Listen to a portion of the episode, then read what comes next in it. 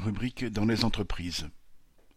Catastrophe de Bretigny, la SNCF condamnée.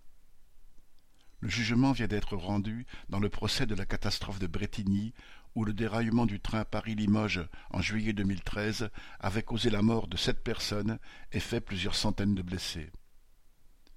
Reconnue coupable des délits d'homicide et blessures involontaires, la SNCF a été condamnée à une amende de 350 000 euros et a versé aux victimes des dommages et intérêts de 3,3 millions d'euros.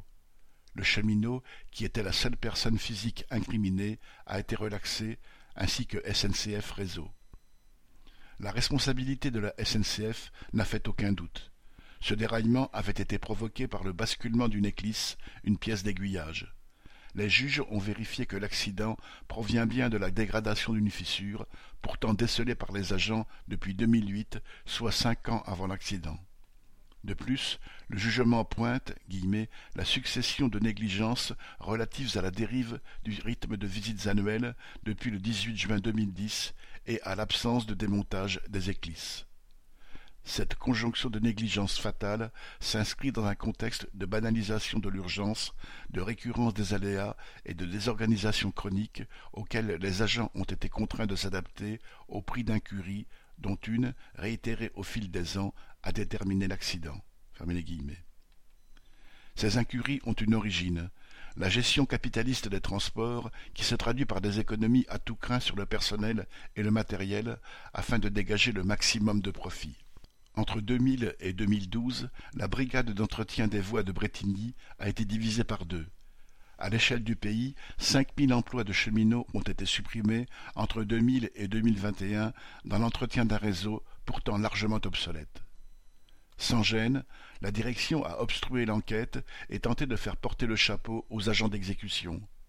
La mise sur écoute des cadres de la SNCF, ordonnée par le juge d'instruction en raison de l'obstruction, a par exemple révélé cette consigne donnée au responsable de la maintenance par une responsable de son service juridique. Citation On est bien d'accord que sur Bretigny, il y avait un problème au niveau des agents, hein En bas, ça c'est clair et net. Fin citation. Le jugement a heureusement totalement blanchi le cheminot, âgé de vingt-quatre ans au moment des fêtes, poursuivi pour n'avoir pas décelé le desserrage des boulons alors qu'il effectuait seul une tournée d'inspection de 8,5 kilomètres de voie une semaine avant l'accident.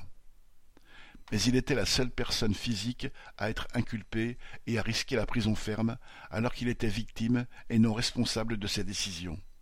En revanche, Guillaume Pépi, qui a supprimé vingt-deux mille emplois en tant que PDG de la SNCF de 2008 à 2019 et laissé à l'abandon des milliers de kilomètres de voies, n'était pas poursuivi personnellement par la justice.